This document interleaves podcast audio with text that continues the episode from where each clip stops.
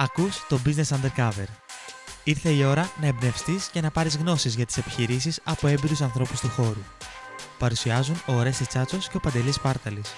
Τα τελευταία χρόνια ακούμε όλο και περισσότερο για μια γενιά που τώρα σιγά σιγά μπαίνει στον ε, χώρο εργασίας, αλλά σίγουρα αποτελεί ένα, ένα σημαντικό ποσοστό του καταναλωτικού κοινού. Ε, και αυτή την άλλη γενιά από την Generation Z, και γι' αυτό έχουμε σήμερα στην παρέα μας την Ερυφίλη Γούναρη. Γεια σου Ερυφίλη. Γεια σας. Ευχαριστώ πολύ. Ε, δικιά μας χαρά. Ε, η Ερυφίλη είναι social media marketer και έχει το δικό της marketing agency που αφορά ακριβώς αυτό το group, το πώς τα brands μπορούν να επικοινωνούν πιο αποτελεσματικά με, το, με τη Generation Z και θα μιλήσουμε γενικά για το τι είναι αυτή η γενιά και πώς μπορούν τα brands να επικοινωνήσουν και να συνδεθούν με τον πιο αποτελεσματικό τρόπο με ε, αυτούς τους νέους. Ε, λοιπόν, Εριφίλ, θες να μας πεις λίγα πράγματα για σένα, με τι έχεις ασχοληθεί, ε, ποια ήταν η πορεία που ακολούθησες μέχρι τη δημιουργία του Z-Link. Βέβαια. Λοιπόν, ε, εγώ αυτή τη στιγμή είμαι στο τέταρτο έτος πανεπιστημίου, οπότε σπουδάζω Digital Media and Information Studies στη Σκωτία.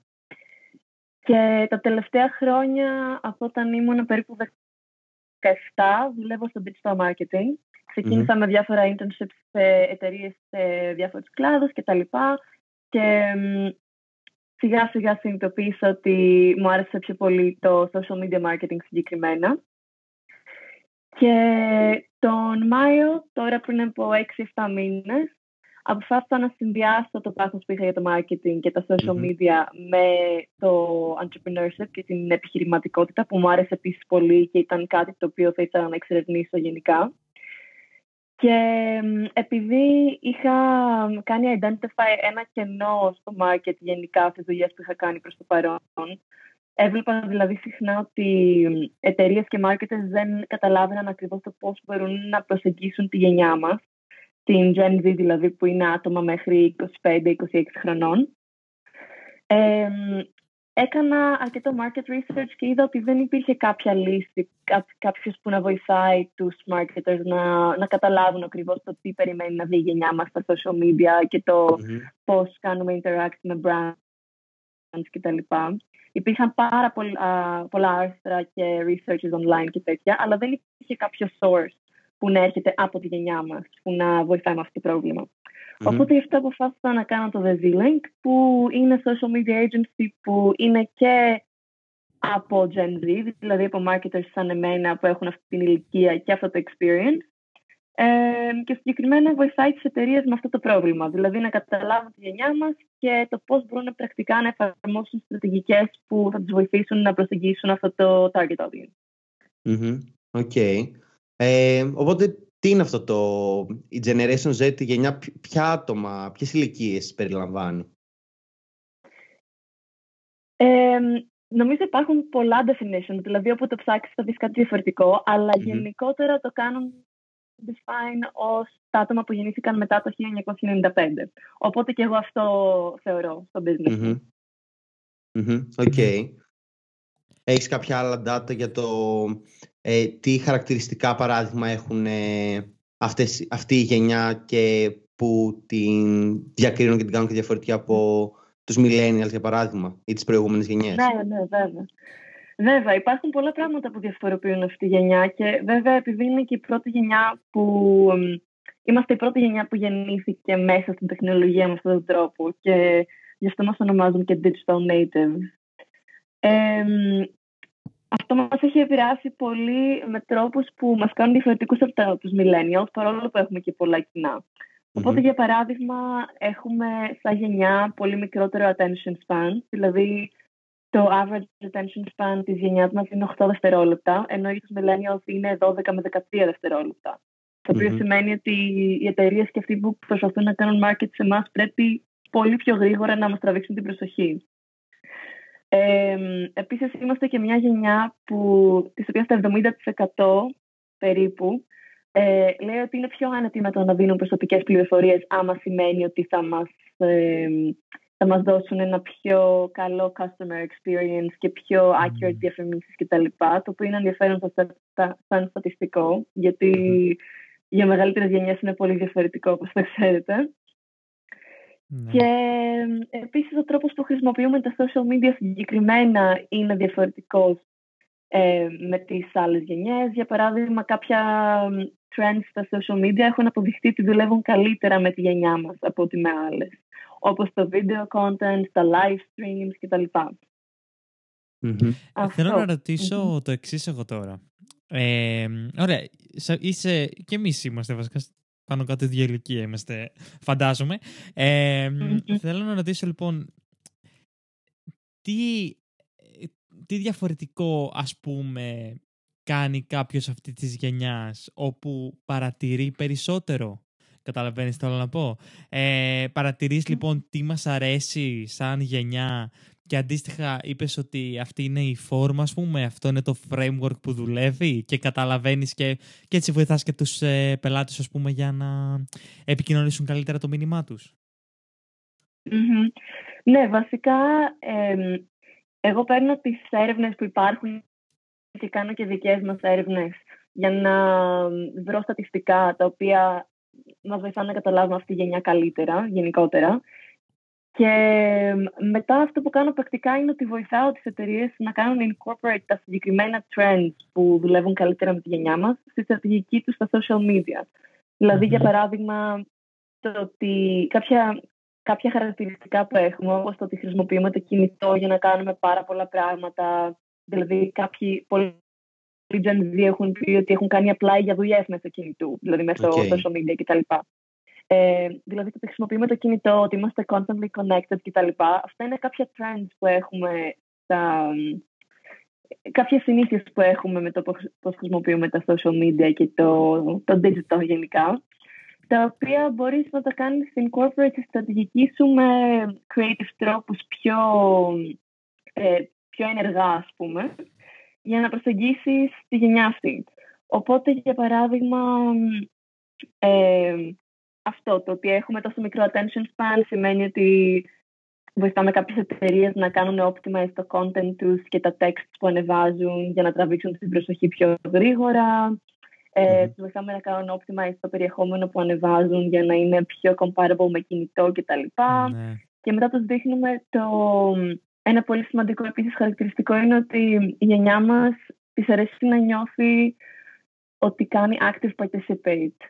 Ε, active participation στο, στα social media και στο, σε αυτά που ανεβάζουν οι, οι μάρκες και οι εταιρείες. Οπότε, ας πούμε ότι μέσω Instagram Stories μια εταιρεία μπορεί εύκολα να κάνει ερωτήσεις και να πάρει feedback in real time από το audience της. Και αυτό με τη γενιά μας δουλεύει πολύ καλά γιατί μας κάνει να νιώθουμε ότι είμαστε involved in the process. Mm-hmm. Ε, οπότε αυτό παίρνουμε για... αυτά τα στατιστικά. Ε, που διακόπτω, απλά και αυτό για το, τε... για το τελευταίο το κομμάτι, ότι σαν γενιά θέλουμε να συμμετέχουμε στην ε, λήψη αποφάσεων πρακτικά που παίρνουν ε, οι επιχειρήσεις και τα brands. Αυτό δεν θεωρείς όμως ότι είναι και ένα χαρακτηριστικό της ηλικίας; Δηλαδή ότι επειδή είναι νέα άτομα και γενικά όσο πιο καλό ναι, άτομα το λέω, λες και είμαστε εμείς 50 χρονών. ε, ναι, ναι, ναι. Τελείως boomer ακόμα. Ναι. Απλά όταν είσαι ε, σε μια ηλικία 15 χρονών για παράδειγμα, νομίζω γενικά θέλεις να, να λες την άποψη. και να ανακαλύψεις, ας πούμε. Και αυτό, αλλά και να, να πεις την άποψή σου. Δηλαδή, εγώ θυμάμαι στο γυμνάσιο Λύκειο είχα πολύ αυτό ότι μπορεί κάτι να πίστευα και θα ήθελα να, να το πω για να φανεί ότι έχω μια φωνή, για παραδειγμα ναι, ισχύει. Αυτό το θέμα είναι, είναι αυτό ισχύει πολύ. Και εδώ απλά αυτό που συμβαίνει είναι ότι είμαστε η πρώτη γενιά που σε αυτή την ηλικία που νιώθουμε έτσι, ας πούμε στα 15-16, ε, είμαστε τόσο ενεργοί στα social media και υπάρχουν τα social media παντού. Και οπότε είμαστε η πρώτη γενιά που μπορεί να εφαρμόσει ναι. αυτό το συνέστημα digital, ας πούμε, σε τόσο μεγάλη κλίμακα. Οπότε αυτό δεν ναι. είναι κάτι που είναι τόσο specific στη γενιά μας, αλλά είναι specific μόνο και μόνο επειδή ήμασταν σε αυτή την ηλικία όταν γινόντουσαν όλα αυτά γύρω μας στο, στο digital κόσμο, ας πούμε. Τώρα μου έχει έρθει στο μυαλό μου ερωτησάρα, μακάρι να είναι όμως. Ε, τι όμως, πώς, πώς διαχωρίζεις το αν αυτό είναι ε, κάτι που αφορά γενικά τη γενιά σαν γενιά Ή αν είναι απλά της ηλικίας, μπορείς να το διαχωρίσεις κάπως. Εσύ, ας πούμε, από την δικιά σου εμπειρία, έχεις δει κάτι; Ε, καλή ερώτηση, να σου πω την αλήθεια. Ε, κοίτα, επειδή δεν έχω προσέξει κάτι, κάποιο μοτίβο ας πούμε, που, που σε βοηθάει γενικά να καταλάβεις κάτι τέτοιο και βέβαια με την εμπειρία και όσο μιλάς σε περισσότερο κόσμο τα καταλαβαίνεις αυτά σιγά σιγά. Αλλά επίσης νομίζω ότι δεν έχει και τόσο μεγάλη σημασία ε, επειδή τα περισσότερα τέτοια trend άμα είναι θέμα ηλικίας. Και πάλι είναι τώρα κάτι που το περνάει αυτή η γενιά. Οπότε επειδή είναι και η πρώτη γενιά που έχει τα social media να προσπαθούν να την ε, έχει εταιρείες να προσπαθούν να κάνουν market μέσα στα social media σε αυτό το κοινό. Ε, είναι και η πρώτη φορά που κάτι τέτοιο προσπαθεί να εφαρμοστεί μέσα στα social media. Κατάλαβες τι εννοώ; Mm-hmm. Ναι, ναι, ναι. Οπότε, οπότε έχει ενδιαφέρον να σκεφτείς άμα κάτι είναι ε, θέμα ηλικίας ή θέμα γενιάς συγκεκριμένα, αλλά απ' την άλλη δεν, δεν αλλάζει τη στρατηγική του marketing με την οποία θα συμβούλευα κάποιον. Ναι. Τώρα, τώρα ανέφερες και τη λέξη trend και μου έχει γεννηθεί η εξής απορία καταλαβαίνεις κάπως πώς. Ε, ε, ε, ενώ έχω ασχοληθεί με το digital marketing και τα λοιπά, τόσο πολύ ας πούμε να το παρακολουθώ σε τόσο βάθος για να δω τι ανεβαίνει τώρα και τα λοιπά, να πω την αλήθεια δεν έχω ασχοληθεί τόσο πολύ. Ε, Υπάρχει λοιπόν ε, κάποιος τρόπος να δεις ας πούμε ότι ξέρω εγώ ανεβαίνει σιγά σιγά το TikTok υπάρχει, κάπως μπορείς να δεις ότι αυτό είναι ένα trend που ήρθε για να μείνει και δεν είναι απλά ένα που θα, θα ξεκινήσει τώρα, θα ανοίξει σήμερα και ξέρω εγώ μετά από δύο εβδομάδες δεν το ξέρει κανείς. Σύντομη διακοπή. Ελπίζουμε να απολαμβάνεις το επεισόδιο μέχρι στιγμής. Μπορείς να υποστηρίξεις το podcast, καθώς και να βρεις αποκλειστικά αποσπάσματα από τη συνέντευξή μας με κάθε καλεσμένο, καθώς και ένα mini course που έχουμε ετοιμάσει για το πώς να ξεκινήσεις το δικό σου project στο νέο μας λογαριασμό στο Patreon. Μπορείς να το βρεις στην ιστοσελίδα μας businessundercover.gr στη σελίδα BU. Καλή συνέχεια στην ακρόασή σου. Ε, δύσκολη ερώτηση. Κοίτα, ε, προσωπικά το πώς το αντιμετωπίζω αυτό είναι προσπαθώ να, να συγκρίνω τέτοια trends με άλλα προηγούμενα trends από άλλες χρονιές στα social media. Ε, δεν έχω κάποιο παράδειγμα αυτή τη στιγμή για να σου πω συγκεκριμένα, αλλά ναι. συνήθως με κάτι τέτοιο μπορείς να καταλάβεις άμα Μπορείς να δεις άμα έχει υπάρξει κάποιο παρόμοιο trend το οποίο ήρθε και έφυγε πολύ γρήγορα ή άμα κάτι θα είναι ας πούμε groundbreaking. Και βέβαια trends όπως το ερωτήσεις όπως ξέρω εγώ το TikTok ήρθε για να μείνει ή θα φύγει σε ένα χρόνο και τέτοια ναι. είναι πολύ καλά και βρίσκεις predictions παντού.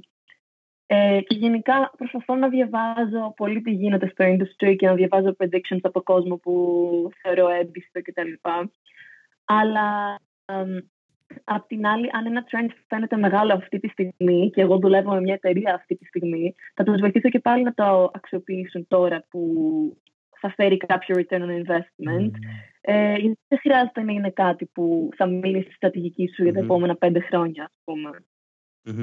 Και νομίζω ότι αντικειμενικά, δηλαδή σίγουρα και οι προβλέψεις ε, σίγουρα βοηθάνε για να έχεις μια εικόνα αλλά το καταλαβαίνεις ότι ένα trend φεύγει νομίζω μόνο όταν ή, άντε, ή αν όχι όταν φεύγει τελείως, όταν είναι τουλάχιστον στη φθήνουσα πορεία. Δηλαδή, ένα κομμάτι για να προβλέψουμε άμα το TikTok που αναφέρθηκε ότι θα μείνει ή όχι, από τώρα δεν ξέρω κατά πόσο ε, σίγουρη θα είναι αυτή η πρόβλεψη που θα κάνουμε ότι ναι είναι εδώ για να μείνει. Ένα κομμάτι. Και δεύτερον νομίζω βοηθάει το ε, να βλέπουμε από την πλευρά των εταιριών, για παράδειγμα το TikTok ε, ή το Facebook ή το LinkedIn, το πόσο invest κάνει στο ίδιο το μέσο. Δηλαδή το TikTok τώρα που έκανε συνεργασία με την Sony για παραδειγμα ε, είναι μια κίνηση που δείχνει ότι όντως η εταιρεία που έχει το TikTok που τώρα μου διαφεύγει θέλει να επενδύσει σε αυτό το μέσο για να το κάνει όσο πιο δυνατό γίνεται πρακτικά. Ναι, ναι, αυτό ισχύει. Το θέμα είναι μετά άμα οι consumers θα, θα τα ακούσουν όλο αυτό και mm-hmm, θα μείνουν engaged. Mm-hmm. Ε, το Instagram Reels το είδες καθόλου; Ναι, ναι, το είδα. Ε, Τι γνώμη έχεις γι' αυτό; Σκέφτηκα από την αρχή ότι δεν νομίζω να είναι κάτι που θα μείνει και προς το παρόν πιστεύω ότι έχει πολύ average performance. Δηλαδή δεν, ε, έχω ασχοληθεί πολύ με το να το κάνω integrate μέσα στη στρατηγική των πελατών μου κτλ. Mm-hmm. Επειδή δεν νομίζω ότι προσφέρει κάτι. Ναι. Ε, τώρα, άμα το αλλάξουν και προσθέσουν και άλλα features και μπορέσουν όντως να το κάνουν ξέρεις, καλό comparative to TikTok, θα δούμε, αλλά προς το παρόν, επειδή έχουν διαφορετικό Ναι. αλγόριθμο και διαφορετικούς χρήστες κτλ., δεν νομίζω να φτάσει σε αυτό το επίπεδο. Μμμ. Άκουγα ένα podcast του Δημήτρη Δημητριάδη που τον έχουμε φέρει και στο ε, podcast μας που συζητούσαν για το Reels και το TikTok ε, που έλεγε ακριβώς αυτό ότι πρακτικά το TikTok βασίζεται σε όλο τον αλγόριθμο που έχει από πίσω για να σου κάνει suggest όλα αυτά τα βίντεο και ότι είναι Ναι, πολύ ναι, δύσκολο το Instagram να φτάσει σε αυτό το επίπεδο. Αλλά Ναι. και κάτι ακόμα που δεν το είχα σκεφτεί είναι ότι γενικά υπάρχει η τάση όταν ε, μπαίνει μία πιο παλιά γενιά σε ένα μέσο ότι η νέα γενιά να φεύγει από αυτό το μέσο. Όπως π.χ. στο Facebook μπήκαν ε, οι γονείς μας, φύγαμε από το Facebook, πήγαμε στο Instagram για παράδειγμα. Ναι. Ναι, Τώρα ναι, με- αυτό. Φεύγουμε από το Instagram, πάμε στο TikTok. Ναι. Οπότε... Ε, Ναι. ναι. Θέλω, Για πες. θέλω να ρωτήσω το άλλο όμως. Ε, φεύγουμε από το Instagram όντως σαν γενιά. Δηλαδή, ε, δεν έχω δει να πω την αλήθεια data κτλ. Από το Facebook, ναι, το καταλαβαίνω ότι, ότι φεύγουμε. Αλλά από το Instagram φεύγουμε όντως. Και θέλω να κάνω και follow-up ερώτηση. Social media όπως το, όπως το Twitter, το οποίο Twitter μπορεί σαν γενιά όντως Generation Z να μην, είναι, να μην το χρησιμοποιούμε τόσο πολύ, που εγώ προσωπικά ας πούμε, το χρησιμοποιώ. Το χρησιμοποιεί, φα... Ναι. φαντάζομαι, έχω στο μυαλό μου μια πολύ στοχευμένη, όχι γενιά, ε, ένα πολύ στοχευμένο μέρος ε, ανθρώπων, ε, όπως επίσης και social media όπως το Pinterest. Υπάρχει κάποια, ένα target group, ας πούμε, στη Generation Z που να ασχολείται με αυτά τα social media, πέρα από μένα. Ε, στο, κοίτα, Pinterest γενικά, εγώ προσωπικά δεν ασχολούμαι. Ε, ξέρω ότι υπάρχουν πολλοί social media marketers που το χρησιμοποιούν πολύ και έχει benefits, αλλά όχι για τη γενιά μας. Το Ναι. Twitter, απ' την άλλη, ε, εγώ το χρησιμοποιώ πολύ για Gen Z marketing και είμαι μαζί σου σε Οκ. αυτό. Δηλαδή, το Twitter πιστεύω ότι έχει τεράστια δύναμη σε αυτό το Μμμ. σημείο και παρόλο που συνήθως πρέπει να ψάξεις για να βρεις κάποιον από τη γενιά μας που θα σου πει ότι όντως του αρέσει το Twitter, νομίζω αυτό είναι Ναι. επειδή κοιτάμε στα λάθος μέρη. και το Δηλαδή; Twitter έχει πάρα πολύ ενεργά communities που είναι ας πούμε 16 με 25. Παράδειγμα, όλα τα memes που βλέπεις στο Instagram έρχονται από το Twitter. OK. Και εμ, αυτό, όλα τα memes που βλέπεις στο Reddit έρχονται από το Twitter. Ξέρεις, το Ναι, Twitter ναι, γενικά ναι, ναι. είναι ενεργό και πολύ driven από νέο κόσμο. Οπότε για τις λίγες μάρκες που το χρησιμοποιούν πολύ καλά, πιστεύω ότι είναι τεράστιο asset. Και γενικά μου αρέσει πολύ να βλέπω καλές στρατηγικές Twitter από εταιρείες. Το βλέπω και χαίρομαι γιατί αυτοί που καταφέρουν και στοχεύουν τη γενιά μας εκεί ε, μπορούν πολύ εύκολα να χτίσουν μετά σχέσεις με αυτή τη γενιά. ναι. Μμμ. Και Οκ. στο κομμάτι ε, που το ανέφερες και ήδη λίγο, ε, το πώς ε, όλα αυτά τα χαρακτηριστικά που είπαμε, πώς αυτά χρειάζεται να τα σκεφτούν ε, οι επιχειρήσεις και τα brands ώστε πρακτικά να προσαρμόσουν και την προσέγγισή τους. Ναι, κοίτα, υπάρχουν πολλά. Ε, Προφανώς πάρα πολλοί τρόποι, γιατί αυτό είναι η στρατηγική που φτιάχνει, προσπαθεί να κάνεις incorporate μέσα όλα, τις, ε, όλα τα tips and tricks για το πώς να προσεγγίσεις αυτή τη γενιά. Αλλά παράδειγμα, ε, στο Twitter, κάτι, ένα tip ας πούμε, που δουλεύει καλά με κόσμο της Gen Z είναι ότι μπορείς εύκολα σαν εταιρεία να κάνεις το audience σου να νιώσει included. Ε, επειδή το Twitter είναι πολύ εύκολο για conversation, ξέρεις, πολύ πιο εύκολο Μμμ. από άλλες πλατφόρμες. Το Ε, Twitter. Και όλα μου κάνει Ναι. πάρα πολύ εντύπωση, πάρα πολύ εντύπωση που ε, στο Twitter μέσα θα βρεις support από πάρα πολύ μεγάλες εταιρείες. Μιλάμε Spotify, βέβαια. Apple, έχουν στα μηνύματα το support, το οποίο είναι και εξαιρετική δουλειά. Ρε. Είναι πραγματικά, δηλαδή μου, έχει- μου κάνει Αυτό, εντύπωση. αυτό, Ναι, ναι. ναι, ναι. Είναι αυτό ένα, ότι έχουν ανοιχτά τα DMs και δέχονται support και έχουν dedicated Μμμ. support accounts κτλ. Οπότε θα μπεις στο Twitter πολύ συχνά. Δηλαδή, έχω φίλους που φτιάξαν Twitter απλά για να στείλουν κάτι σε μια εταιρεία για να Ναι. κάνουν παράπονο. Να σου πω κάτι, να είμαι- κάνουν- Κα- κάποιον ε, α- ξέρω κι εγώ. Λογικά εμένα λέει. Γιατί και εγώ ισχύει ότι είχα Twitter, δεν το χρησιμοποιούσα καθόλου. Και Και κάτι χρειάστηκα να δεις από Spotify, Apple, δεν θυμάμαι. Και δηλαδή άνοιξα για αυτό το λόγο. Και τελικά τώρα το έχω, δηλαδή, έχω συμμαζέψει και πάρα πολύ αυτούς που ακολουθώ. Και δηλαδή πλέον να απολαμβάνω ας πούμε, να μπαίνω στο Twitter. Και νομίζω ότι το κλειδί, επειδή το Twitter είχε το θέμα με τον αλγόριθμο και θέλω να μου πεις λίγο κι εσύ που είσαι φαν του Twitter, ε, είχε ένα θεματάκι με τον αλγόριθμο, απλά έμπαινες ξέρω εγώ στο homepage και σου πετούσε απλά ό,τι tweet υπήρχε. Ε, το κλειδί Ναι, νομίζω σε ναι. αυτό ήταν να μην ακολουθείς accounts που ανεβάζουν κάθε 10 δευτερόλεπτα tweets, ειδησιογραφικά κυρίως. και θέλω να μου πεις και το άλλο, τη γνώμη σου για τα, για τα stories στο Twitter και του LinkedIn, που τα θεωρώ πάρα πολύ fail, αν με ρωτάς. Και τον δύο. Ναι. Ναι, ναι. Λοιπόν, ε, ας αρχίσουμε με τα stories. Μμμ. Ε, αυτό, κοίτα, τι να πω πραγματικά. Εδώ ένα μεγάλο trend το οποίο λες θα μείνει, θα φύγει. Ναι. Νομίζω έχει stories και Ε, το Twitter τώρα. Ελπίζουμε Δεν- να... εγώ δεν Ε, έχω ό- όντως. Μα Θα το έχει. επιβεβαιώσω Ναι, πολύ ναι, έχει λίγο. νομίζω Ναι. σε κάποιες χώρες.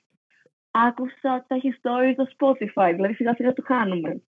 Ε, Α, μάλιστα. αλλά Καλά, Κοίτα, να σου πω την αλήθεια, το σε δεν LinkedIn- κόπτω. Το Spotify δεν νομίζω Ναι, θα ναι. κάνει, γιατί το Spotify έχει δείξει πάρα πολύ ότι ε- είναι λίγο, αν με ρωτάς, αντικοινωνικό σαν social media. Δηλαδή, ε, όσοι είναι παλιοί users του Spotify θα δουν ότι παλιά, ενώ το Spotify είχε να στείλω εγώ μήνυμα, ας πούμε, σε κάποιον και Ναι, να κάνω ναι, share ένα όντως. τραγούδι μέσα από το Spotify, τώρα αυτό, αυτό έχει πεθάνει. Δηλαδή, το μόνο socialize, ας πούμε, feature που υπάρχει στο Spotify είναι αυτό που βλέπεις τι ακούνε τώρα οι φίλοι σου. Ναι, ναι, ναι. Ε, δεν ισχύει. ξέρω κατά, Και κατά γενικά πόσο. το ναι. Spotify έχει χάσει, χάνει μεγάλες ευκαιρίες για να Μμμ. κάνει optimize την πλατφόρμα. Δηλαδή, όπως βλέπουμε όλοι κάθε Δεκέμβρη με το Spotify Wrapped, στον κόσμο αρέσει πολύ να κάνει share data για τη Μμμ. μουσική που ακούει. Έτσι. Το βλέπουμε Ναι. κάθε χρόνο, χωρίς, Μμ. χωρίς exception. Και το Spotify θα μπορούσε άνετα να κάνει incorporate κάτι που σε αφήνει year round να μοιραστεί στατιστικά για τη μουσική που ακούς με αυτόν τον τρόπο. Ναι. Αλλά για κάποιο λόγο δεν το κάνουν. Και ξέρεις, γενικά αυτά τα social features θα τους βοηθούσαν πολύ νομίζω, αλλά έχεις δίκιο. Νομίζω κινούνται Ναι. πολύ αντικοινωνικά. Δεν ξέρω γιατί. Ναι. Καλά, κοίταξε, Ε, έχουν και οπότε- ανταγωνισμό. Αν σκεφτούμε και λίγο τον ανταγωνισμό, ότι υπάρχει το Apple Music, το οποίο το Apple Music είναι το δεύτερο Ναι. δυνατότερο music service, streaming service, το οποίο δεν κάνει Ναι, πράγματα γενικά συγκριτικά με το Spotify πάντα. Είναι λίγο πιο χαμηλά. Ίσως Ναι. είναι και σε αυτό το comfort zone. Ναι, ισχύει. Όντως. Καλά. Το Spotify νομίζω είναι λίγο πιο κοινωνικό από το Apple Μμμ. Music, γιατί τουλάχιστον σε αφήνει να πει τα playlist άλλων κτλ. Αλλά ναι, έχεις δίκιο. Και εντάξει, stories ισχύει. Ελπίζω δεν ξέρω τι θα γίνει, ειδικά με το Spotify. Αλλά κοίτα, στο LinkedIn, στα stories πιστεύω ότι δεν βοηθάνε κανέναν και δεν έχω δει ποτέ κάποιον που δεν είναι τύπου LinkedIn influencer να τα χρησιμοποιεί. Μμμ. Ε, και στο Twitter τα λεγόμενα fleets είμαι λίγο διχασμένη επειδή καταλαβαίνω από πού έρχονται. Δηλαδή όταν είπαν, ε, όταν τα ανακοίνωσαν είπαν ότι θέλουν λίγο να βγάλουν το pressure του tweeting Μμμ. ε, το οποίο το καταλαβαίνω και εγώ γιατί παράδειγμα ξέρεις, παλιά έκανα tweet πολύ ότι ό,τι να είναι. Ε, είχα πολλούς φίλους μου στο Twitter και τα λοιπά, δεν με ενδιέφερε, αλλά τώρα που έχω πιο πολύ business στο Twitter και τέτοια, το ξανασκέφτομαι μία-δύο φορές, ξέρεις. Και Μμμ. καταλαβαίνω την ε, έννοια του να έχεις τα flip plus stories για να μπορείς να βάλεις κάτι πιο αυθόρμητο.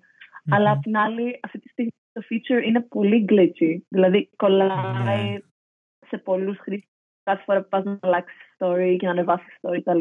Οπότε δεν είναι καλοφτιαγμένο, καλοσχεδιασμένο και τέτοια. Οπότε, αν ήταν να το φτιάξουν και να το κάνουν Ναι. εμ, γενικά πιο, ξέρεις, πιο smooth, μπορεί Ναι. και να δούλευε. Δεν είμαι against it, όπως πολλοί κόσμος. Καταλαβαίνω δηλαδή τι- την αξία που θα μπορούσε να έχει. Να σου πω την αλήθεια, όπως είχαν έρθει τα stories και στο Messenger, έτσι και τώρα και στο Twitter και στο LinkedIn, απλά αρνούμε να πατήσω πάνω. Απλά αρνούμε. Καλά, αλήθεια- αλήθεια σου λέω. Messenger story παίζει να μην έχω δει ποτέ. Το Ναι, Messenger, ναι. πραγματικά. Και το Facebook. Ναι, και το ναι, ούτε εγώ. Facebook. Είναι, να- ειδικά, ειδικά νομίζω το Facebook. Αυτό που νιώθω ότι Ναι. κάνει είναι ε, πάρα πολύ, τέλος πάντων, μιλάμε για Google και Apple ότι σε πάρα πολλά πράγματα και Samsung ότι η μία αντιγράφει την άλλη κτλ. Νομίζω ότι κανείς δεν ασχολείται με το Facebook που ό,τι έχει δει, ό,τι έχει δει από Snapchat, ε, TikTok το ένα το άλλο, ε, απλά αντιγράφει τα πάντα. Έτσι, και απλά δεν, δεν ασχολείται κανείς μαζί του. Που από τη μία είναι καλό, γιατί δοκιμάζει πράγματα. Από τη μία είναι καλό. ναι, δοκιμάζει, αγοράζει, τα πάντα κάνει. Αυτό αλλά ότι δεν μπορεί να το αγοράσει, το αντιγράφει. ναι, ξεκάθαρα. Τώρα, ε, ε, ναι. ξέρετε το, ξέρετε το Clubhouse. Το ποιο; Ε, το... Silicon Valley, που είναι... Αυτό ναι, το... το διάβαζα σήμερα. Για πες. Εγώ το, κάπου το διάβαζα. Πες το μας. Και επίσης θέλω... Ναι, ναι, ναι. Και θέλω να μας πεις επίσης, μην το ξεχάσουμε, για τον αλγόριθμο του Twitter. Ναι. Πώς σου φαίνεται, Ωραία. γιατί το αναλύσαμε το Twitter. Αλλά ναι, για πες μας τώρα. Αυτό το social network, νομίζω λες, το οποίο είναι μόνο ε, με invitations λειτουργείς, σωστά; Ναι, ναι. Λοιπόν, ε, το Clubhouse mm μπήκα πρόσφατα και το εξερευνούσα πριν από καμιά εβδομάδα. Και ξέρεις, επειδή φαντάζομαι έχετε διαβάσει άρθρα και τα λοιπά που λένε το social media του Silicon Valley και τέτοια, είναι mm-hmm, audio-based και είναι exclusive και έτσι, οπότε ακούγεται ωραίο. Και είναι, έχει, είναι ωραίο μέσα γιατί μπορείς να μπεις σε δωμάτια σε εισαγωγικά που ο κόσμος απλά είναι εκεί και μιλάει live με audio μονο ε, για διάφορα θέματα. Και μπορείς να μπεις ή σαν speaker ή σαν audience μέσα σε ένα δωμάτιο που μιλάει για κάτι που σε ενδιαφέρει και να μιλήσεις με άλλους οι οποίοι συνήθως είναι διάφοροι industry professionals και influencers και και τα λοιπά. Ακούγεται σαν το ε, Discord για τέτοιο, για τη Silicon Valley μέχρι στιγμής νομίζω. ναι, ναι. Ας πούμε ναι, απλά χωρίς chat, μόνο audio. Mm. Και τώρα είδα ότι το Facebook, το θυμήθηκα επειδή είπες ότι δεν μπορεί να το αγοράσει, το αντιγράφει ε, ή το αντίστοιχο. Είδα ότι το Facebook τώρα κάνει τεστ, ένα feature που ξεδοκιμάζουν audio rooms, έτσι, okay. με κόσμο μέσα για να μιλάει live. Και αυτό ακριβώς. Δηλαδή, κάθε social media platform που μπορεί ναι. να πάρει λίγη προσοχή, το Facebook θα το αντιγράψει με κάποιο τρόπο ναι. ή θα το αγοράσει. Ναι, ναι, ναι. Ε, Κομμάτι του Αλλά ναι, αυτό για το Clubhouse. Mm-hmm, για τον αλγόριθμο του Twitter με ρώτησες κάτι συγκεκριμένο; Ε, να μου πεις, θέλω να μας πεις πώς, ε, βασικά πώς σου φαινόταν όλο αυτό ξέρεις, που τόσα χρόνια απλά σου πετούσε όλα τα tweets και τώρα πώς σου φαίνεται αυτός ο αλγόριθμος στα top tweets, ε, δεν θυμάμαι τώρα και πώς ακριβώς το, το λέει, πώς, πώς σου φαίνεται, αν νιώθεις ότι έχει βελτιστοποιηθεί, αν νιώθεις ότι γίνεται, πάει να γίνει κάτι με το Twitter. Ναι, κοίτα. Ε, νομίζω ότι το έχουν κάνει μικροαλλαγές στον αλγόριθμο πάρα πολλές φορές τα τελευταία χρόνια. Ε, δεν νομίζω να έχω μπερδευτεί εγώ, δηλαδή είναι ναι, ναι. συνέχεια κάτι διαφορετικό. Ε, γενικά ο αλγόριθμος στο Twitter έχει αρκετά προβλήματα. Ε, και κάποια biases, θα σας πω τι εννοώ. Πρώτον, αυτό το χρονολογικό, εγώ προτιμάω το, ξέρω, τον απλό χρονολογικό αλγόριθμο. Μακάρι να είχαμε αυτό στο Instagram. Και εγώ, και εγώ μαζί σου. Ε, ναι. Μα ναι, δηλαδή Τώρα, εγώ στο Twitter έχω κυρίω χρονολογικό αλγόριθμο. Δηλαδή, δεν με εμφανίζει τόσο πολύ άλλα. Αλλά το θέμα είναι ότι τα κάνει πολύ mix με αυτά που κάνουν like ή αυτοί που κάνεις follow. Ναι. Οπότε για κάθε tweet έχεις μετά ένα που είναι, ξέρω εγώ, αυτοί οι τρεις έκαναν like το παρακάτω tweet, ξέρεις, το οποίο είναι ένα tweet από, πριν από δύο μέρες. Mm. Οπότε είναι λίγο μπερδεμένο, εντάξει, αλλά ναι. δεν με ενοχλεί πολύ. Ε, και στο Twitter η αλήθεια είναι ότι είχαμε συνηθίσει το Twitter γενικά αυτό που είχε πάρα πολύ δυνατό και έχει ακόμη είναι όλη αυτή η αμεσότητα. Οπότε το είχαμε συνηθίσει, οπότε νομίζω και γι' αυτό μας είναι περίεργο να συνηθίσουμε στον αλγόριθμο. Ναι, ναι, ακριβώς, έχεις δίκιο. Ε, ναι, πραγματικά, γιατί αυτή η αμεσότητα του Twitter είναι μεγάλος selling point. Και τώρα παίζουν σε dangerous, σε dangerous ground με αυτό που κάνουν τώρα. Αλλά, εντάξει, κοίτα, σε σχέση με το Instagram και τον αλγόριθμο που έχουν στο Instagram, νομίζω ότι το Twitter είναι ok. Ναι. Δηλαδή τουλάχιστον βλέπεις κάτι χρονολογικό. Ναι, ναι, ναι. Δεν είναι τόσο bio. Ε, για, λοιπόν, για να γυρίσουμε Gen Z. Ε, ε, Gen Z είμαστε τόση ώρα. Τι... Gen Z οριακά με tech είμαστε. Ε, σχετικά με τις ε, διαφημίσεις, ε, βασικά, όχι, θα κάτσε να κάνω αλλιώς την ερώτηση. Ε, βάσει των ε, χαρακτηριστικών και των πιστεύων που έχει η Gen Z, ε, ποια πράγματα ε, εκτιμούν τα brands που πρακτικά έχουν στην αναστροφή και ακολουθούν και τα αγοράζουν. Δηλαδή, τι, τι χαρακτηριστικά θέλουν να δουν στα brands που θα αγοράσουν. Ε, λοιπόν, εννοείς από values και τα λοιπά, φαντάζομαι.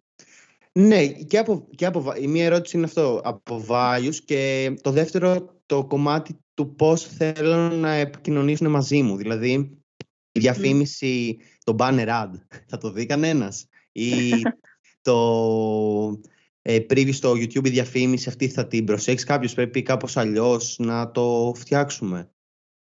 Ε, ωραία, ναι, να σου πω.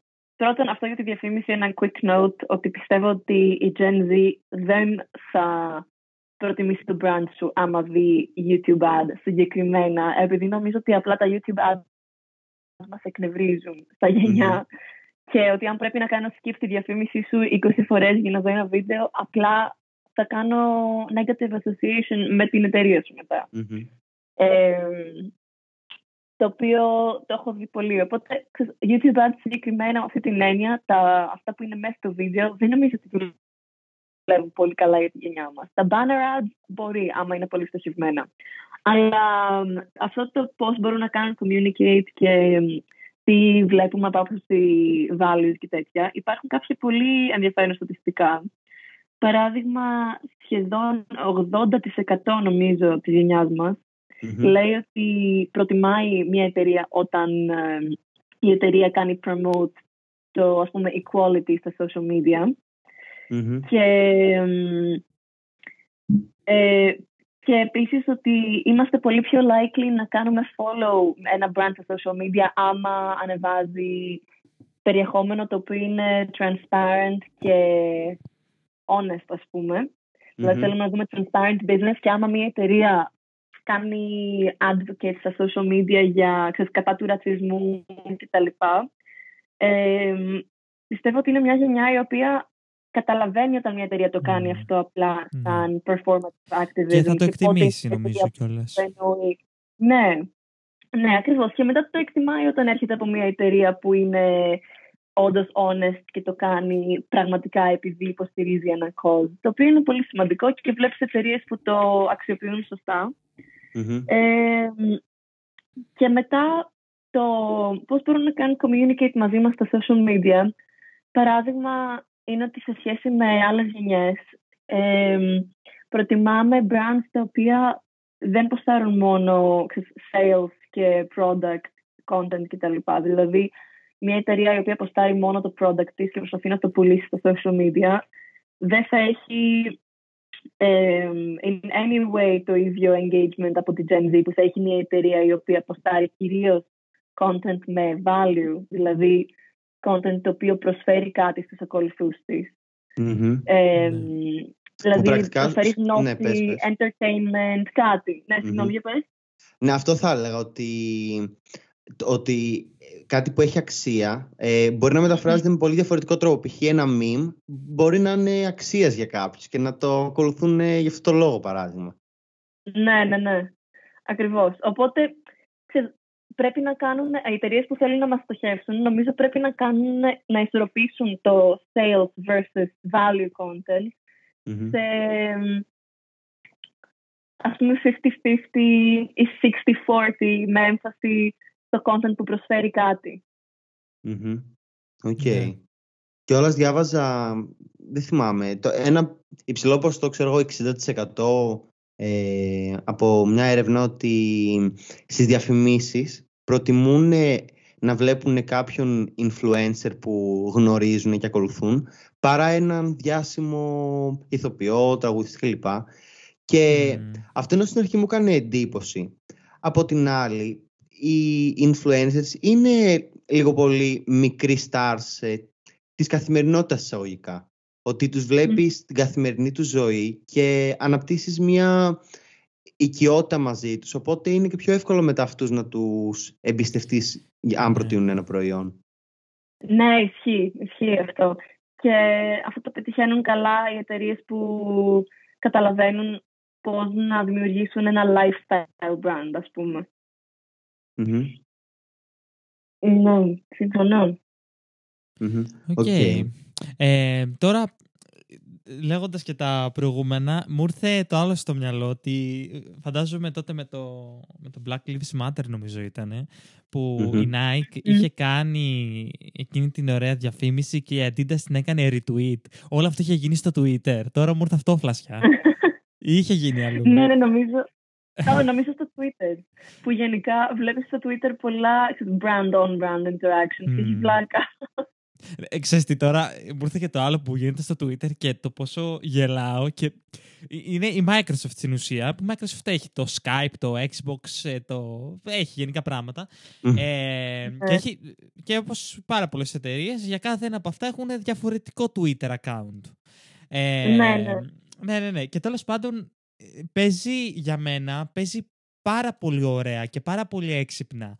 Και κιόλας δεν το Μμ. περίμενα να θέλει να βγάλει, ας πούμε, η Microsoft σαν, ε, σαν brand voice, αν θέλεις, ε, έτσι ένα πιο χιουμοριστικό προφίλ. Και το κάνει πάρα πολύ Ναι, ναι, ναι. πετυχημένα. κιόλας, κιόλας έχω δει, επειδή ακολουθώ τη Microsoft για τον ίδιο λόγο και στο Instagram, ε, ανεβάζουν πάρα πολλές φορές σαν να κάνουν απλά screenshot, ξέρω εγώ, το tweet τους και απλά να το ανεβάζουν στο τέτοιο στο, και στο Instagram. Οπότε είναι πάρα ναι, πολύ ναι, ενδιαφέρον ακριβώς. αυτό, να βλέπεις, ναι. Και, και το πιο ωραίο είναι που έχω δει σε ένα συγκεκριμένο tweet, τώρα δεν θυμάμαι τι έλεγε, όπου δεν ξέρω τι, τι, τι- δεν ξέρω τι, ποια ήταν η ιδέα Τι όλο το background σκεφτόντουσαν. από πίσω, τι σκεφτόντουσαν, ναι, που απλά ήταν, ξέρω εγώ, ένα tweet από τη Microsoft και πήγε από κάτω, απάντησε, ξέρω εγώ, πάλι account της Microsoft, ας πούμε το, το Edge, ας πούμε το account του Edge. Και μετά απάντησε το, το Ναι, Bing ναι. και μετά το... και λες τι σημαίνει. Αλλά είναι, είναι πολύ ωραίο, δηλαδή παίζουν πάρα πολύ ωραία, άρα νομίζω ότι και σαν γενιά μας αρέσει και λίγο όλο αυτό.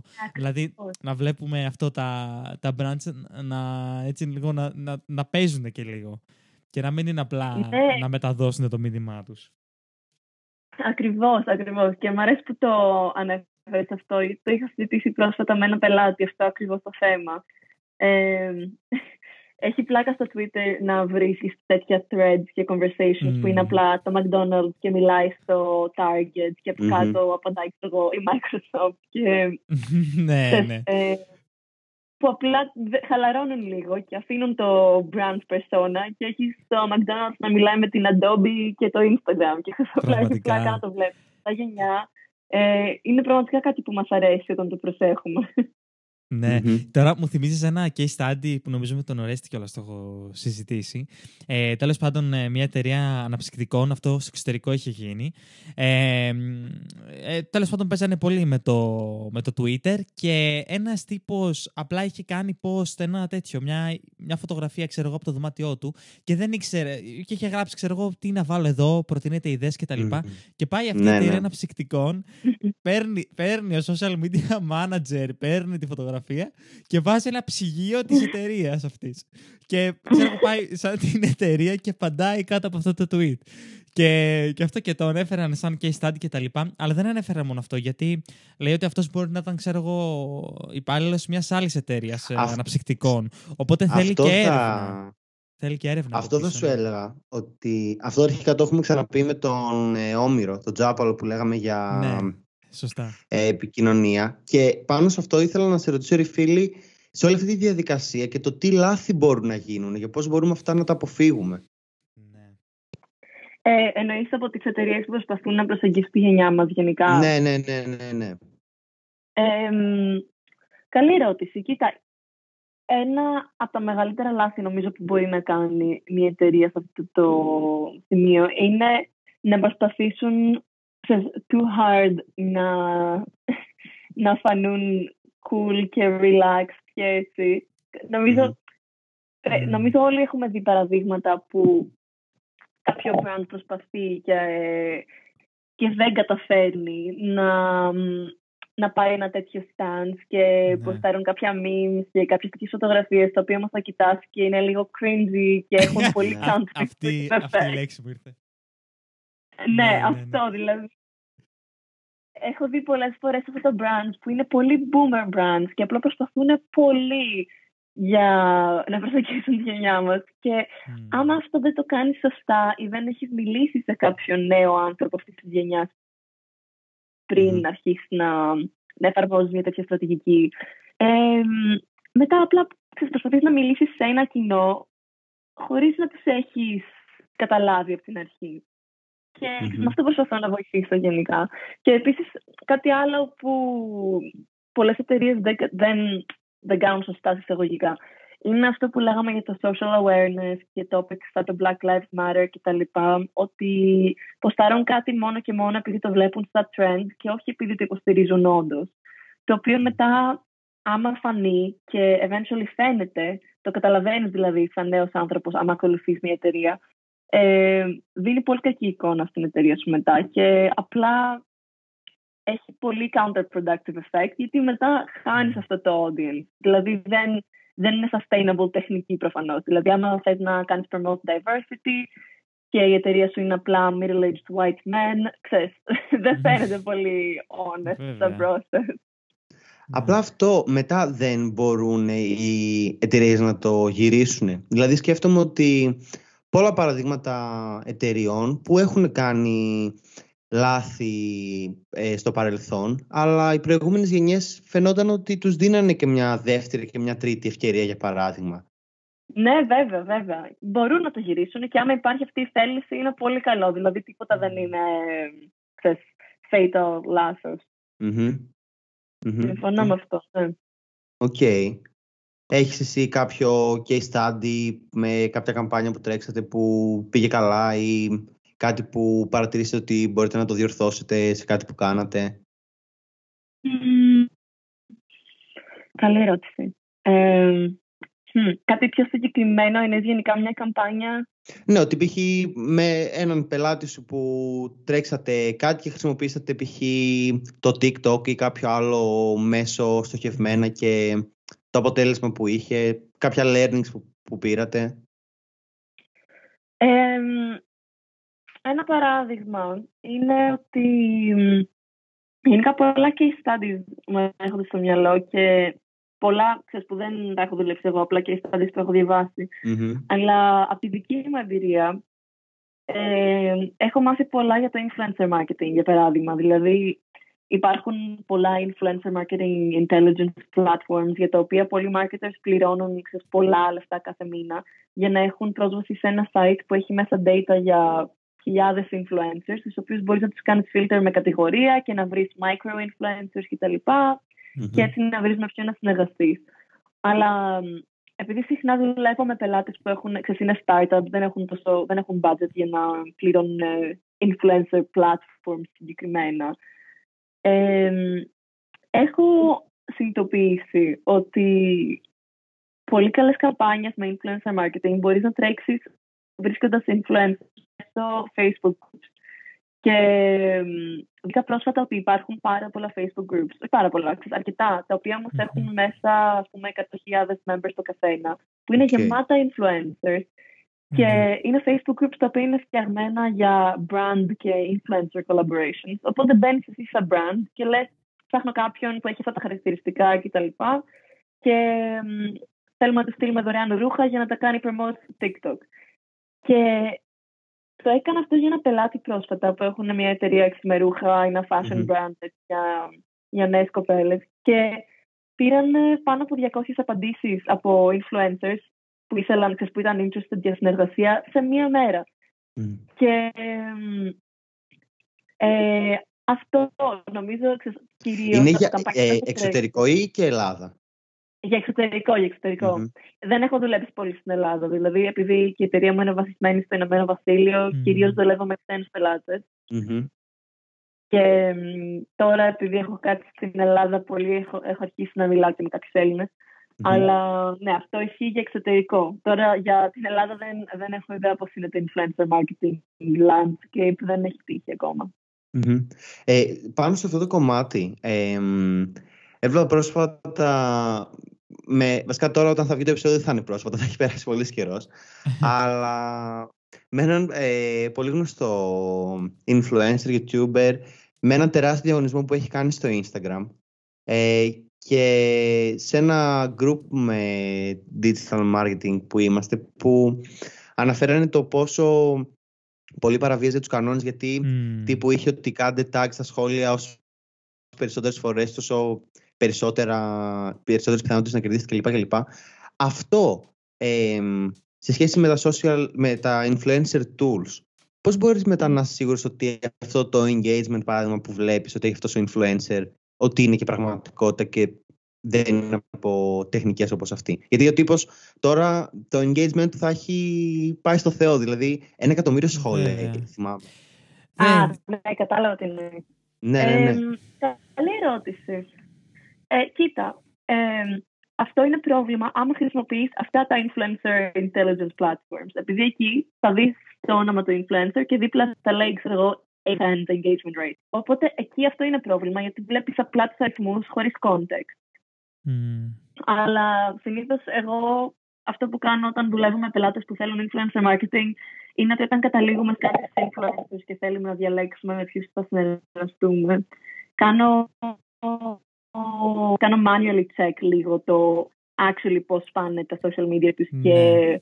πώς είναι το average engagement τους. Γιατί Μπορεί ο πελάτης να μου στείλει έναν και να πει: Κοίτα, έχει 25.000 followers. Mm. Καλό. Ναι. Ε, αλλά, αλλά ας πούμε στα, και... στα post του να έχει 10 likes, ας πούμε, και 0 comments. ναι, ναι. Πρέπει ακριβώς, όλα μαζί να εναρμονίζονται λιγάκι. Ναι, σωστά. Ναι, okay. ναι, ναι, ακριβώς. Και για να δεις ότι εναρμονίζονται, mm-hmm. αυτό το βλέπεις πολύ πιο εύκολα άμα μπεις μόνος σου και το κοιτάξεις λίγο και δεις τα μοτίβα κτλ. Ναι, βέβαια. Mm-hmm. Καλά και τα εργαλεία βοηθάνε σίγουρα αυτά που είπες για influencers, αλλά ναι, σίγουρα ναι, ναι. θέλει να το τσεκάρεις και μόνος σου σχετικά με τους influencers, όταν ε, τους δίνεις τις blues παράδειγμα που ανέφερες στα ρούχα, πιστεύεις ότι μαζί με το product πρέπει να τους στέλνεις και κάποιο copy που αυτό θα το ανεβάσουν ή τους αφήνεις πιο ελεύθερους να γράψουν ό,τι θέλουν; Ε, προς το παρόν δεν έχει χρειαστεί. Δεν έχω στείλει ποτέ κάποιο συγκεκριμένο copy. Αλλά mm. συνήθως ζητά, δηλαδή Πρώτον, συνήθως δουλεύεις με influencers ε, αφού έχεις δει λίγο το πώς γράφουν και πώς μιλάνε. Οπότε έχεις δει ότι ταιριάζουν με το στυλ της εταιρείας και το tone of voice ας πούμε, που έχει η εταιρεία στα social media πάνω κάτω. Ε, ε, αλλά απ' την άλλη, δεν χρειάζεται να προσπαθήσει να κοντρολάρεις και το πώς θα γράψουν. Και το, το καλό είναι να τους αφήσεις να ε, κάνουν κάτι genuine και κάτι αληθινό που να φαίνεται όντως στους followers ότι το έγραψαν αυτοί και να μην φαίνεται σαν διαφήμιση, γιατί από εκεί mm-hmm. έρχεται με την ιδέα του influencer marketing. Οκ. Okay. Ωραία. Ε, τώρα, εμένα μου έρχεται στο μυαλό, ε, δεν ξέρω αν ξέρεις ρε φίλη, για μια influencer, τώρα δεν θυμάμαι το όνομά της, ξένη, όχι Ελληνίδα, ε, η οποία... Στην Ιταλία. Α, λες, ε, ε, άκουσε ποια θα πω και Ναι, νομίζω στην Ιταλία είναι. Αυτή, αυτή που έχει βγάλει μετοχές. ή όπου ναι, μπορούν να αγοράσει το κοινό της. Δεν το ξέρεις. ε, ωραία, σαν... πάρα, πάρα πολύ καλό και αυτό. Ωραία, για πες μου, ποιες είναι οι πρώτες σου σκέψεις γι' αυτό; Τι, ε. ας πούμε και εγώ όταν το διάβασα λέω το oh shit, αλλά θέλω να πω όμως και το άλλο. Θέλω να πω όμως και το άλλο, ότι είναι και, η, και η, αυτό το συγκρότημα το, από την Κορέα, BTS. BTS mm-hmm. Και αυτοί, ας πούμε, ξέρω ότι έχουν βγάλει μετοχές. Αυτό πώς σου φαίνεται; Πάρα πολύ ενδιαφέρον. Για πες. Ναι, πραγματικά. Κοίτα, ε, πρώτη μου σκέψη είναι λίγο what; ε, και απλά αναρωτιέμαι για τα τεχνικά, δηλαδή πώς γίνεται αυτό πρακτικά. Έχουν γίνει public εταιρείες. ναι, μάλλον ποιος ξέρει. Ε, ναι. Κοίτα.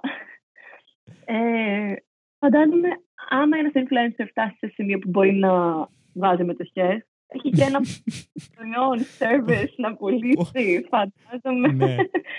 ξέρω. Ε, Κάνω λίγο έρευνα σε αυτό από περιέργεια, γιατί όντως με ακούγεται πολύ περίεργο. Και ναι, πραγματικά, ναι, ναι. πολύ surprising όμως.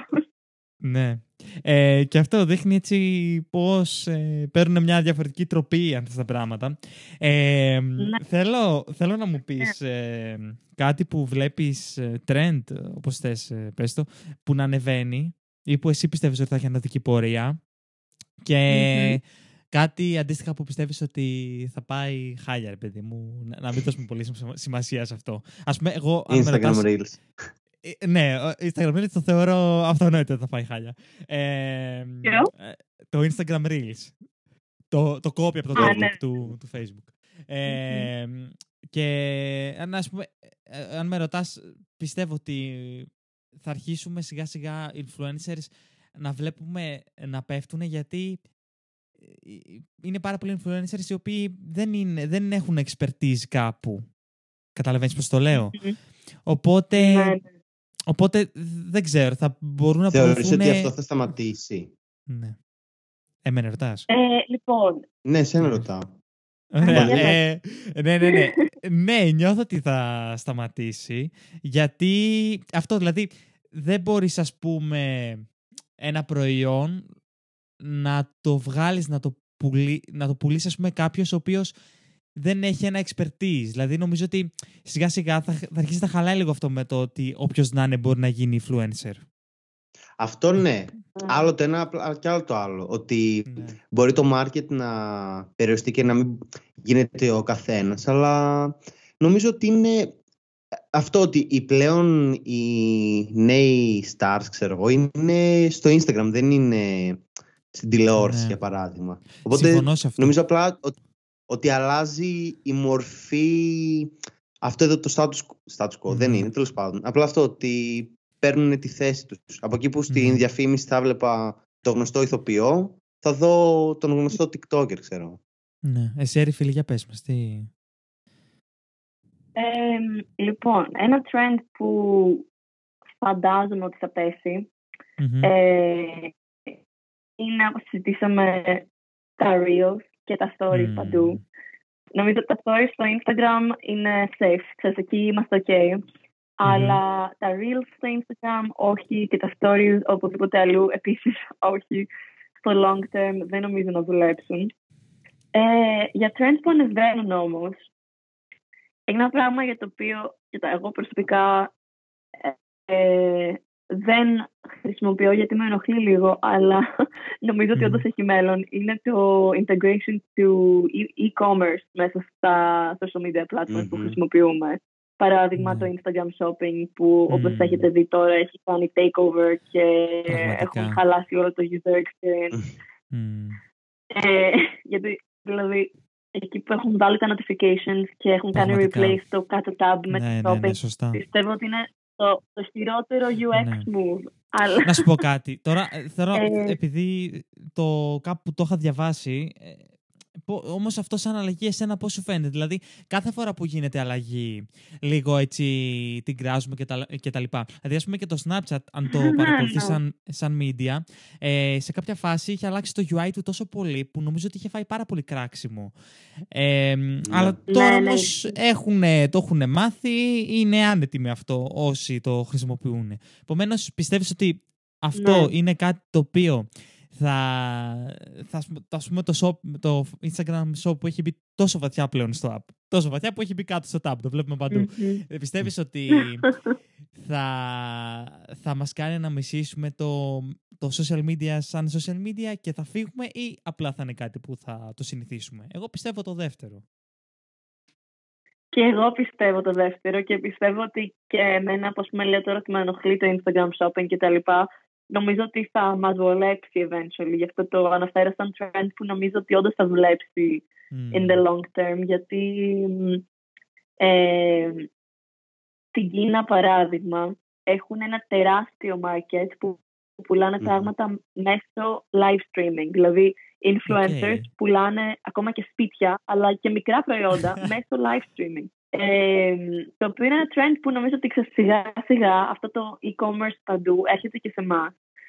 Και ε, το Instagram το κάνει incorporate καλά. Δηλαδή, όντως, δεν ξέρω δεν το έχω παρατηρήσει πολύ ακόμα, αλλά έχω δει ότι τα recommendations που μου κάνει για shopping είναι πολύ personalized κτλ.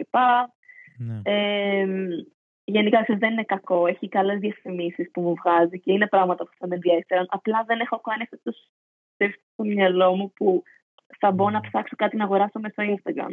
Ναι. Αλλά όσο το συνηθίζουμε αυτό, νομίζω ότι όντως το χρησιμοποιούσαμε. Ε, και δεν ξέρω πώς θα εξελιχθεί, αλλά πιστεύω θετικά. Ναι. Μμμ. Πάρα, Οκ. Έχουμε κάνει πάρα πολύ ωραία συζήτηση, ρε φίλοι, πραγματικά για τα social media και όλα αυτά.